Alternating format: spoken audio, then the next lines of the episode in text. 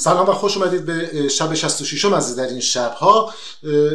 تعداد زیادی از خبرهایی بود که من دوست داشتم که تو این برنامه صحبت بکنم. از جمله داستان پایتون در هفته گذشته که به بهانه اون من خیلی دوست داشتم راجع به این صحبت بکنم که اصولا دانشمند یعنی چی؟ این که میگن دانشمند یک درصد یعنی چی؟ یعنی اگه یه نفری مثلا چطوری ممکنه که هفته 6 تا مقاله بده و بعد بره تو فهرست و بعد بره جلو رئیس جمهور بشینه یه همچین چرندیاتی بگه و اون هم یادداشت بکنه و بعد هم بگن که استاد بودش این حرفا. راجع به این موضوع خواستم صحبت کنم. اما مسئله مهمتر و در واقع به روزتری رو ما داریم این روزها. چند هفته پیش و در واقع همونطور که پیش بینی می‌شد بعد از اینکه یه مقدار از اعتراض هایی که پس از کشته شدن مهسا امینی در واقع آغاز شد در اعتراض به حجاب اجباری اندکی اون جنبه اجتماعیش فروکش کرده حالا به ساختار قدرت برگرده به سمت اینکه اون رو دوباره از آن خودش بکنه تحمیل بکنه. خب ورود سردار رادان که سابقه تیره هم در این زمینه داره و بحثش نامش با در واقع بحث گشت ارشادهای قبلی هم گره خورده هستش. آغاز این ماجرا بود و بعد وعده ای که ایشون دادن که از روز شنبه دیروز که ما داریم ضبط ما امروز یک شنبه داریم ضبط می‌کنیم قول دادن از شنبه با کمک یک سیستم هوشمند بدون خطا با کمک دوربین های شهری بیهجابی رو شناسایی می‌کنیم. خب این ادعا ادعای بزرگی بود و می‌تونست اثرات بزرگی داشته باشه اگر واقعی باشه. به این معنا که خب برداشتی که ما می‌کنیم. اول اینو بگم که ما جزئیاتی از این طرح عجیب غریب نداریم. تنها یک جمله هستش که رادان گفته که ما با کمک دوربین ها و سیستم های هوشمند میگیم. بعضی های دیگه هم تکرار کردن و بعد با کمک اون بیهجاب رو تشخیص میدیم. براش پیغام میفرستیم. دفعه اول نمی‌دونم تذکر میدیم. دفعه دوم فلان می‌کنیم. از این تهدیدهای همیشگی.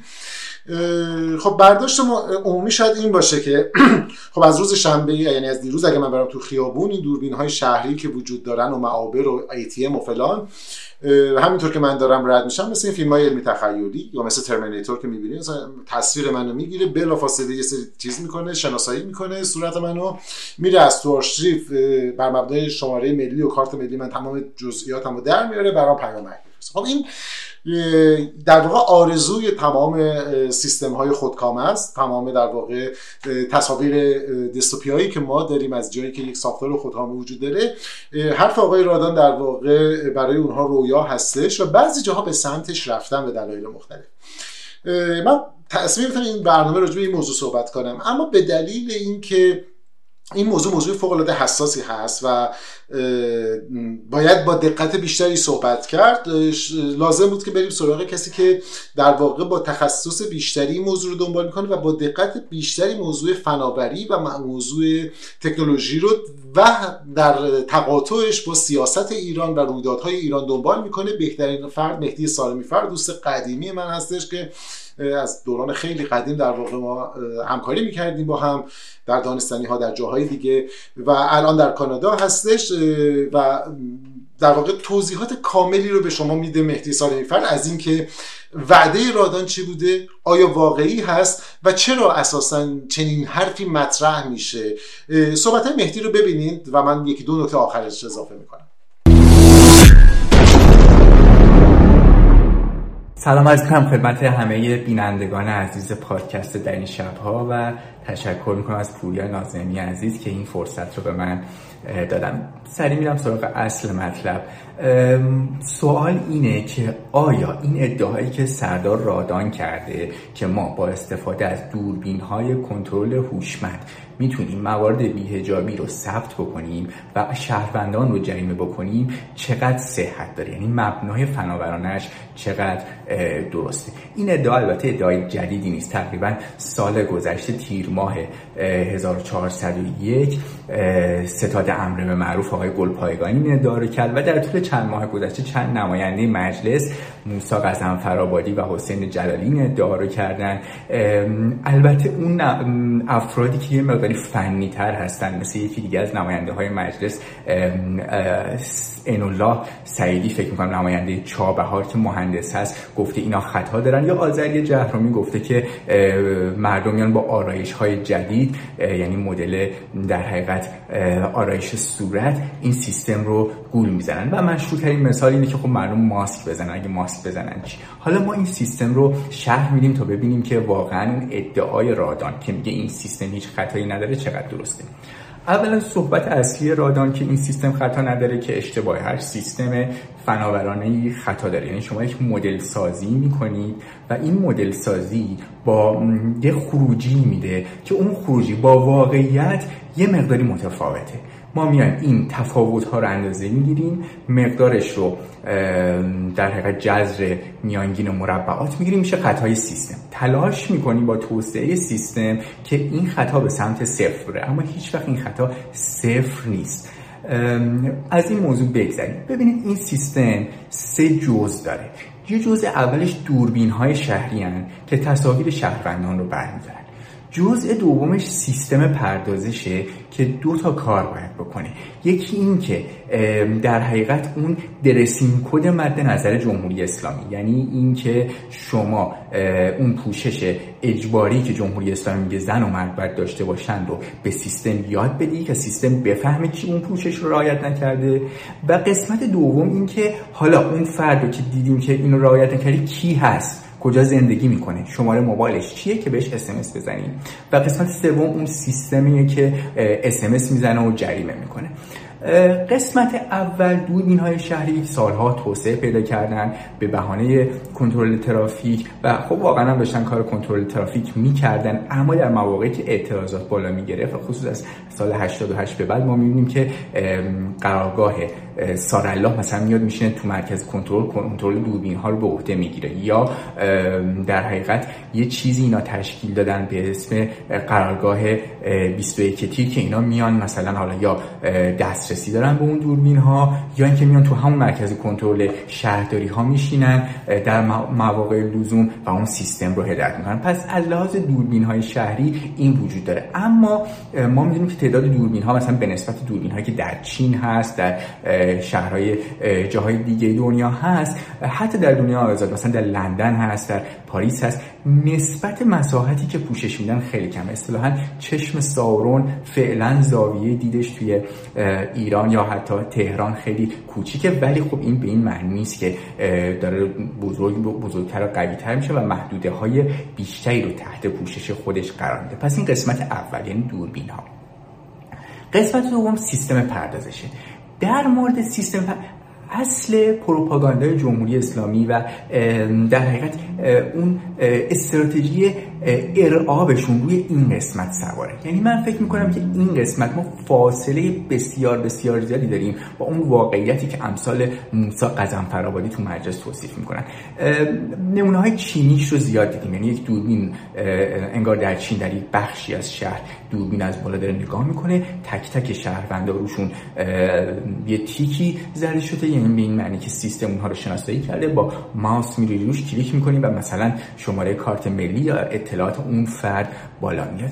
چنین سیستمی در ایران پیاده سازی نشده. ما می‌دونیم که برای اینکه هوش مصنوعی بخواد در حقیقت آدم ها رو تشخیص بده اولا احتیاج داره که ترین بشه آموزش ببینه و بفهمی که خب این آدم کیان و باید اطلاعات زیادی از آدم ها داشته باشه. و جمهوری اسلامی از هر شهروندش فقط یک در حقیقت تصویر داره که اونو برای کارت شناسایی کارت ملی هوشمند گرفته. بعضی از شهروندان هم خب برای پاسپورتشون عکسای بیشتری دادن. در آینده این سیستم ها می‌تونن با شناسایی شهروند مثلا شما به هر دلیل یه جایی شماره موبایلتو میدی به این ترتیب وصل میشن به فضای مجازی. اونجا شما رو search می‌کنن مثلا تو تلگرام search می‌کنن عکسای دیگهتون رو می‌بینن. آروم آروم می‌فهمن و عکسای زیادی از شما به دست میارن و یک شهروند یا هر شهروندی رو آروم آروم این سیستم می‌شناسه. این چیزی نیست که حتی در کشورهای غربی با تکنولوژی وسیعی که توسعه دادن حتی در چین با مدیریت متمرکزش به راحتی توسعه پیدا کرده باشه و ساخته شده باشه. سالها وقت می‌گیره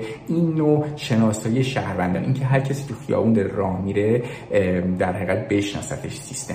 و از اون سختتر اینه که اون درسین کد یعنی اینکه کی به اصطلاح جمهوری اسلامی بیهجابه در حقیقت کی محجبه هست کی عادی هست. این تفاوت رو خیلی طول می‌کشه تا ما به سیستم یاد بدیم. به خصوص که این نمونه غیر ایرانی هم نداره یعنی این تکنولوژی شناخت شهروندان. ما مثلا می‌دونیم تیاندیز تکنولوژیز به اینا چیزهایی رو فروخته یا می‌دونیم که با روسیه مبادلات فناورانه در زمینه نرم افزارهای سرکوب داشتن که به شناسایی هویت افراد کمک می‌کنه. اما برای تعریف در حقیقت هجاب پوشش اجباری برای ماشین و هوش مصنوعی و بعد آموزش اون خیلی خیلی ما فاصله زیاد داریم بنابراین این ادعا که ماشین داره اینا رو تشخیص میده غیر ممکنه. وقتی ماشین نیست انسان این پشت نشسته و کاری که انسان داره انجام میده اصطلاحا اسکیلبل نیست مقیاس پذیر نیست. چه اتفاقی میفته؟ یه همونطور که گفتم قرارگاه 21 تیر وجود داره که یک سال و بیشتر از یک سال حدود یک ساله که از تاسیسش میگذره. اینا میان شهر رو به تیکه های کوچیک تقسیم می‌کنن. دوربین هایی که تو هر تیکه هست رو می‌برن توی مجموعه که حالا سه نفر چهار نفر پشتش نشستن و تک تک این دوربین ها رو کنترل می‌کنن. اونها با استفاده از علائم دست دوم مثلا نمره ماشینی که اون فرد ازش سوارش یا ازش پیاده شده یا اینکه مثلا فردی وارد یک اداره دولتی شده. خب اونا تماس می‌گیرن با حراست اون اداره میگن ساعت مثلا 10 و 42 دقیقه صبح یا خانومی یا آقایی با این پوشش وارد سازمان شما شده. این چی بوده؟ خب با این روش ها این افراد رو می‌شناسن یا اما روش های دیگه که به هر حال دارن افراد رو توسط انسان و با روش های ثانویه نه مستقیم توسط ماشین می‌شناسن و بعد این اطلاعات رو در حقیقت جمع می‌کنن کمک می‌کنه بهشون که موبایل طرف رو پیدا بکنن بهش جریمه رو بفرستن. اما این به خودی خود کار کردی که اینا دنبالش هم نداره. این در حقیقت ابزاریه. برای اینکه از این یک گزارش تهیه کنن عکس بگیرن عکس رو بفرستن مثلا همشهری و بیسیمچی مدیا و 23 ویدیوشو بفرستن. اونجا هم یک گزارشی ازش تهیه بشه و شهروندان ببینن او بله بر اساس دوربین ها یک شهروندی جریمه شده. اما توجه بفرمایید اگر در اون دوربین مثلا هزار نفر دیده شدن که تن به پوشش اجباری ندادن و این دوربین دو نفر یا سه نفر رو شناسایی کرده اثری که خواهد گذاشت که بخش زیادی از اون هزار نفر از فردها ممکنه بترسن و هجاب و تن بهش بدن و به پوشش اجباری تن بدن.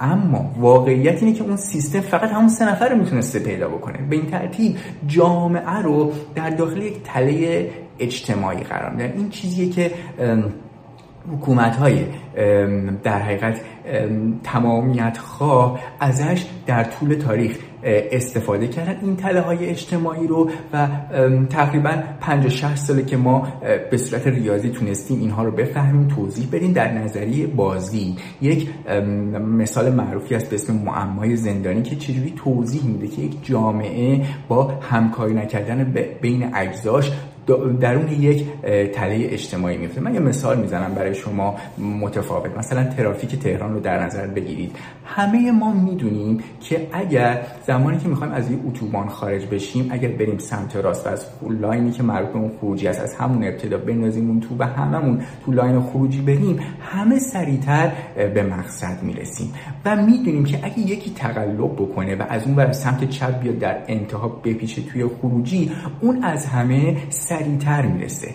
اما تعداد زیادی از افراد می‌خوان اون یکی باشن که تقلب می‌کنه. در نتیجه خروجی اتوبان بسته میشه و همه اون کسایی که می‌خوان گردش براست بکنن ضمن همه اون کسایی که می‌خوان مستقیم برن توی ترافیک عظیمی گیر می‌کنن و این در حقیقت از زمان همه تلف می‌کنه. این یه تله اجتماعی است. علت اینکه این مثلا در تهران کار می‌کنه این تله اجتماعی مردم توش میافتن. ولی تو مثلا شهرهای غربی اتوبانهای غربی مثلا در لس آنجلس با اون ترافیکش این اتفاق نمیفته اون در حقیقت نظام جریمه ها اون عدد جریمه ها و وضعهایی هست که توی معمای زندانی تعریف میشه که هر کدوم از اینا با انجام این عمل با همکاری کردن یا همکاری نکردن چه مقدار از چه چیزی به دست میارن.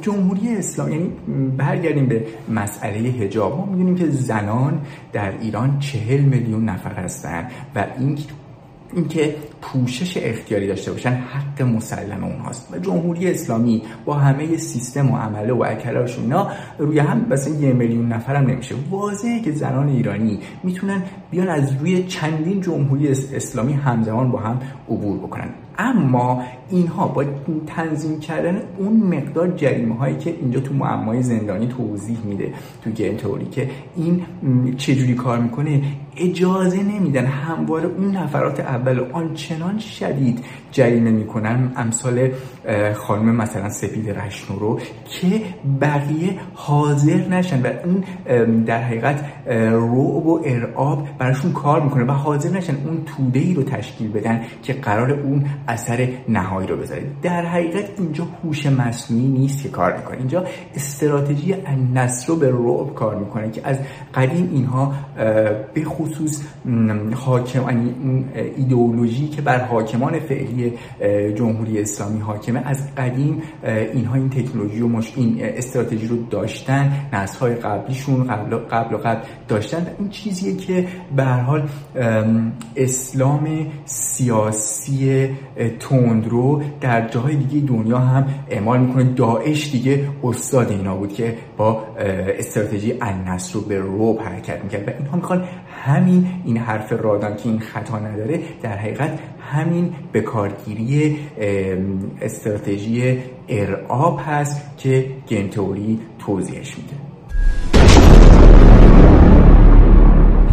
ممنون از مهدی سالمی فر من فقط یکی دو تا نکته کوچیک می‌خوام زیرش خط بکشم. به نظر صحبت کاملی بودش. یکی این که می‌خوام تاکید بکنم بر حرف مهدی که فارغ از این که این سیستم هست یا نیست یا حتی اگر مثلا درست بود این چیزی بر در واقع تغییری بر حقانیت حق انتخاب هجاب نمیده. بنابراین این رو باید تاکید بکنیم موضوع رو مشخص بکنیم. هر کسی حق داره هر جوری که می‌خواد باشه. من اگر من فرضی اگر ناراحت میشم نگاه نمی‌کنم. دوست ندارم سرم می‌گیرم اونور. دلیل نمیشه که برای اینکه یه نفر دیگه راحت باشه بر مبنای توهماتی که داره بقیه مجبور باشن به گونه خاصی زندگی کنن. ناراحت هستیم بریم تو قار بشیم.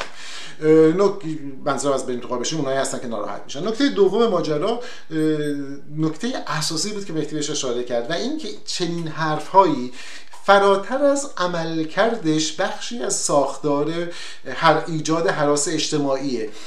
این چیز غریبه و عجیبی نیستش. متاسفانه ساختار سیاسی جمهوری اسلامی ایران و بخش امنیتی اون مدت های طولانی هستش که مردم رو در قالب دشمن می‌بینه. حالا نه به این عنوان ولی به اون الگویی رو پیاده می‌کنه که در واقع با دشمن مثلا تو جنگ صحبت می‌کنه. اصطلاح جنگ روانی برای کنترل مسائل اجتماعی اصطلاح رایجیه. حتی در موارد خیلی خفیفتر این به کار رفته. من یادم میاد در واقع یه دوره که اگر خاطرتون باشه صحبت سر این بود که آرایشگاه هایی که عکس عروس و داماد می‌گیرن دیگه حجاب رو ما حمله می‌کنیم می‌گیریم و بعد یه گزارشی در 23 پخش شد که رفتن چند تا آرایشگاه رو بستن. ببخشید آرایشگاه نه عکاسی هایی که عکس عروس و داماد می‌گرفتن. و بعد اومدن و مثلا گرفتن و بستن و اینا و بعدا یکی از این مقامات یادش که آره کلی ماجرای جنگ روانی بود که ما رفتیم. چند جایی که مال خودمون بعضیش حتی عکاسی نبودن ساختگی بودن این کار رو انجام دادیم و بقیه ترسیدن و جمع کردن. بنابراین این بخش بخش مهمیه. که باید در نظر داشته باشیم و در نهایت اینکه امیدوارم روزی برسه که اگر از تکنولوژی صحبت می‌کنیم از کاربردهای مفیدش صحبت کنیم. اگر ما این همه دوربین داریم که می‌تونه این کارها رو بکنه خب کسانی که عامل مسمومیت بچه ها در مدارس هستن و در واقع مهمترین بخش جمعیتی ما رو هدف قرار گرفتن اونها رو شناسایی کنید این همه سرقت خودرو فلان در شهر داره اتفاق میفته این همه تعرض داره اتفاق میفته به زنان و مردان. این همه کیف کاپیه خب اگر می‌تونید اون رو بگیرید خب وقتی که در واقع یا می‌تونید و نمی‌کنید که واویلا یا اینکه دارید مزخرف میگید که باز هم واویلا در هر صورت ضمن اعدای احترام به همه افرادی که با وجود حالا خطرات مختلف شجاعانه خودشون رو بیان می‌کنند و به امید روزی که میگم وقتی از تکنولوژی صحبت می‌کنیم در رابطه با بخشی باشه که در خیر جامعه میکوشه فقط این که